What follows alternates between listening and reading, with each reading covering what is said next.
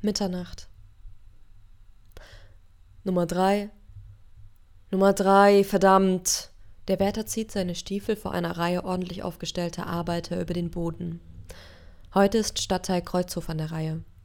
Wo zum Teufel ist Nummer drei? Schweigen.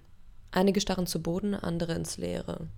Der Wärter wartet noch einige Sekunden, aber niemand regt sich. Keine Antwort. Wenn jemand diesem Schwachkopf über den Weg läuft, kann er ihr mitteilen, dass es eine Verwarnung gibt. Bei der zweiten Verwarnung sitzt sie ein. Ist euch das klar? Seine Stiefel haben sich mit einem Punkt im Boden verankert. Die Brust bebt unter den letzten Worten, die er wie die hochexplosiven Chemikalien, mit denen sie arbeiten, in die Reihe schmettert. Ihr könnt jetzt arbeiten. Die Reihe löst sich auf, bildet kleine Trauben von Gruppen und streut in verschiedene Richtungen aus. Hätte ich doch bloß scheiß Tischler genommen, raunt Igor seinem Kollegen zu. Heute sind sie vier für die Schmelzung. Vier sind zu wenig.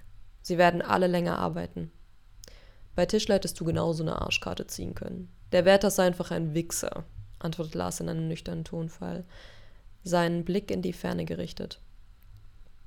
Die Gruppe geht den langen Korridor zum Check-in entlang. 50 Meter. Neben ihnen befindet sich ein Laufband, wie in großen Flughäfen. Aber sie laufen. Den Rest der Schicht werden sie sitzen. Der Gang mündet in eine automatische Glastür und diese führt in einen weiteren Gang, ähnlich kahl, steril, um von einem Ziel zum anderen zu kommen. Unter ihnen befindet sich der Lagerraum für den Versand. Was ist aus deiner Anfrage geworden? Lars schaut geradeaus, während er spricht. Das muss noch warten. Hm. Die Dinge haben sich geändert. Familie, du weißt schon. Er weiß, wenn Lars kurz antwortet, ist er nicht einverstanden. Von allen Arbeitern ist Igor der robusteste. Igor kommt aus Russland. Er lebt schon seit fünf Jahren in Deutschland. Sein Deutsch ist sauber. Aber wenn er temperamentvoll wird, sticht der russische Akzent durch wie eine Schraube, die man mit einem Stahlhammer in die Wand rammt. Sein Körper ist grob, die Hände riesig und der Kopf kahl rasiert.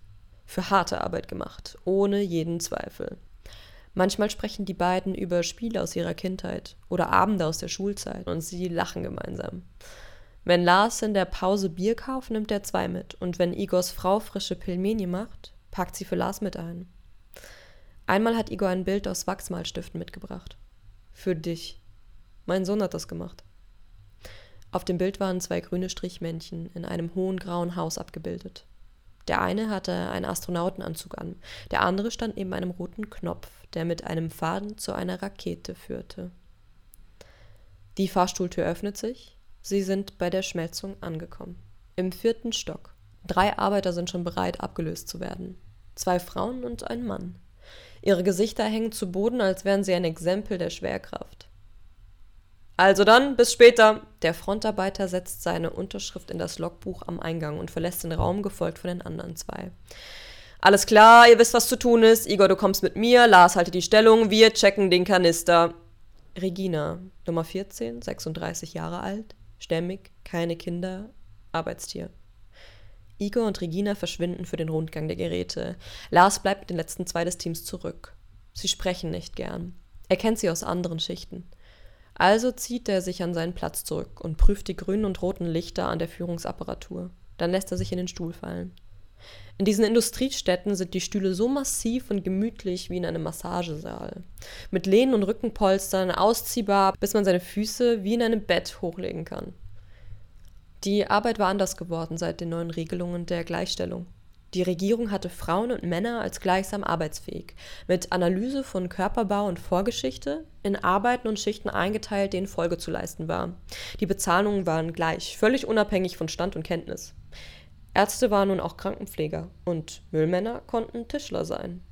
Die Idee dahinter war ein Manifest der Gleichheit. Gleicher Lohn, gleiche Arbeit, gleichberechtigte Geschlechter. Lars hatte damals Mechaniker gelernt und dann eine Weile in der Nahrungsindustrie gearbeitet, bis die neuen Regelungen ihn in die ortsnahe Chemieindustrie eingeteilt hatte. Zur Nachtschicht. Immer um Mitternacht. Die Regeln waren, dass man eingeteilt wurde, wo man lebte, zu abwechselnden Uhrzeiten, keiner besser oder schlechter als der andere. Der Mensch war frei, umzuziehen, wie es ihm beliebte, aber er musste die Arbeit in einem Umfeld von 30 Kilometern ausüben. So lautete das Gesetz. Lars, Lars, komm mal her, sieh dir das an. Igor winkt ihn in eine Ecke des Raumes zum letzten Kanister. Die Räume der Schmelzung messen ca. 50 mal 50 Meter. Er braucht ein paar Schritte, bis er bei ihm ist. Sieh dir das an. Da schläft einer. Er deutet auf den Kanister vor ihm. Um die Ecke, da. Man sieht ein paar Schuhe in der Dunkelheit. Wo ist Regina? Andere Seite. Wir haben uns aufgeteilt. Sie gehen beide auf den Kanister zu. Lars kickt einmal gegen die Schuhe, aber sie bewegen sich nicht. Hey du, deine Truppe ist schon fertig, was machst du noch hier?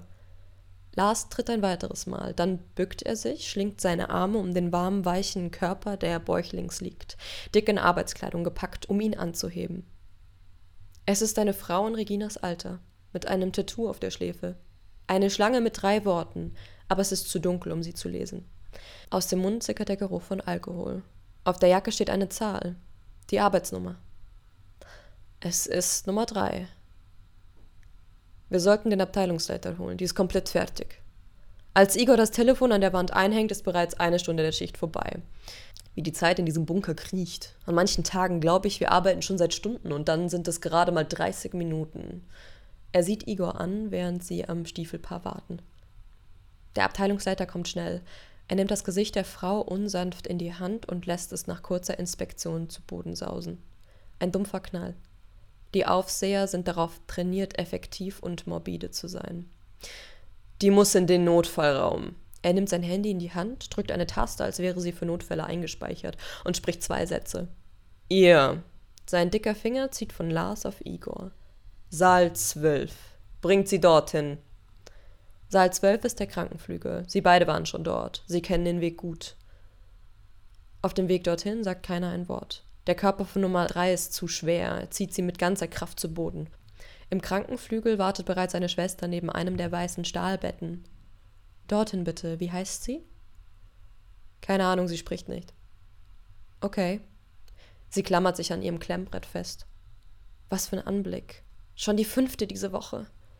Sie sieht aus wie in den Filmen. Ein weißes Kleid, weiße Haube, weiße Schuhe, Crocs. Hässlich, aber das ist egal. Das Kleid macht sie schön. Da sind sich beide mit einem Blick einig. Ihr könnt gehen. Sie wischt mit einer kurzen Handbewegung in Richtung Tür. Lars sieht Nummer drei ein letztes Mal ins Gesicht und erkennt die Buchstaben.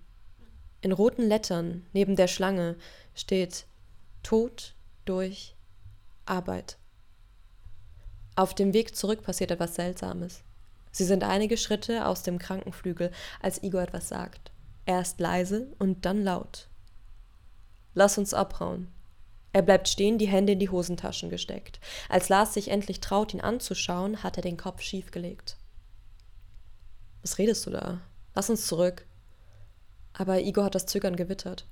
Wir müssen es jetzt tun. Lars sieht den Gang entlang, seine Hände sind ebenfalls in den Hosentaschen, die Miene nach unten. Die Schwerkraft zieht unheimlich an ihm. Igor tritt nah an ihn heran. Lars kann seinen Atem riechen. Jetzt. Bist du verrückt? Wenn wir gehen, wird uns neue Arbeit zugeteilt. Kein Deut besser oder schlechter. Willst du das? Irgendwo als Kanalarbeiter, als Krankenpfleger, als Koch? Hier ist es gemütlich. Ich habe meinen Stuhl, in dem ich vom Weltall träumen kann, dass ich zu anderen Planeten fliege. Und nach acht Stunden ist es vorbei. Glaubst du, es wird besser? Glaubst du das wirklich? Seine Worte ziehen auf den Boden, genau dort, wo er hinstarrt, während er spricht und sie lösen sich auf im selben Moment, in dem sie den Boden berühren. Sie vermischen sich mit der Luft, steigen ihnen in ihre versoffenen Nasen und vertreiben einen üblen Gestank. Igors Atem versüßt, was übrig geblieben ist. Die nächsten Sekunden passieren so schnell, dass Lars Herz erst viel später anfängt, in angemessenem Takt zu schlagen. Igor packt ihn am Hals, drückt seinen Kopf gegen die kahle Wand und sieht ihn mit verzogener Grimasse in die weit aufgerissenen Augen. Sei nicht so verlogen, stößt er durch seine Zahnlücke. Ein paar Tropfen fliegen aus seinem Mund. Lars sieht die geweiteten Pupillen. Lass mich los. Lars keucht bloß. Du Feigling. Lass mich los. Und dann drückt Igor seinen Mund ungeschickt auf Lars. Er wehrt sich, zappelt wild mit den Händen, aber sie wissen beide, dass Igor zu stark ist. Zu stark, um sich von Lars beeindrucken zu lassen. Zu stark, um von ihm abzuweichen, bevor Lars aufgibt. Der Stärkere gewinnt solche Spiele. Das wissen beide. Und dann drückt Lars zurück, mit seinen Lippen die Hände an Igors Gesicht gelegt. Und so stehen sie da, Igor steif wie all die stählernen Rohre und kahlen Räume und pfeifenden Maschinen um sie herum, mit Lars Händen um sein Gesicht, die Lippen aneinander gedrückt. Als sie voneinander ablassen, spricht keiner zuerst. Sie laufen den Gang zurück zur Schmelzung. Ich bin ein Feigling, sagt Lars. Dann gehen sie zu den anderen. Sechs Stunden später beenden sie die Arbeit. Bis morgen, sagt Igor. Bis morgen, um Mitternacht dann, antwortet Lars.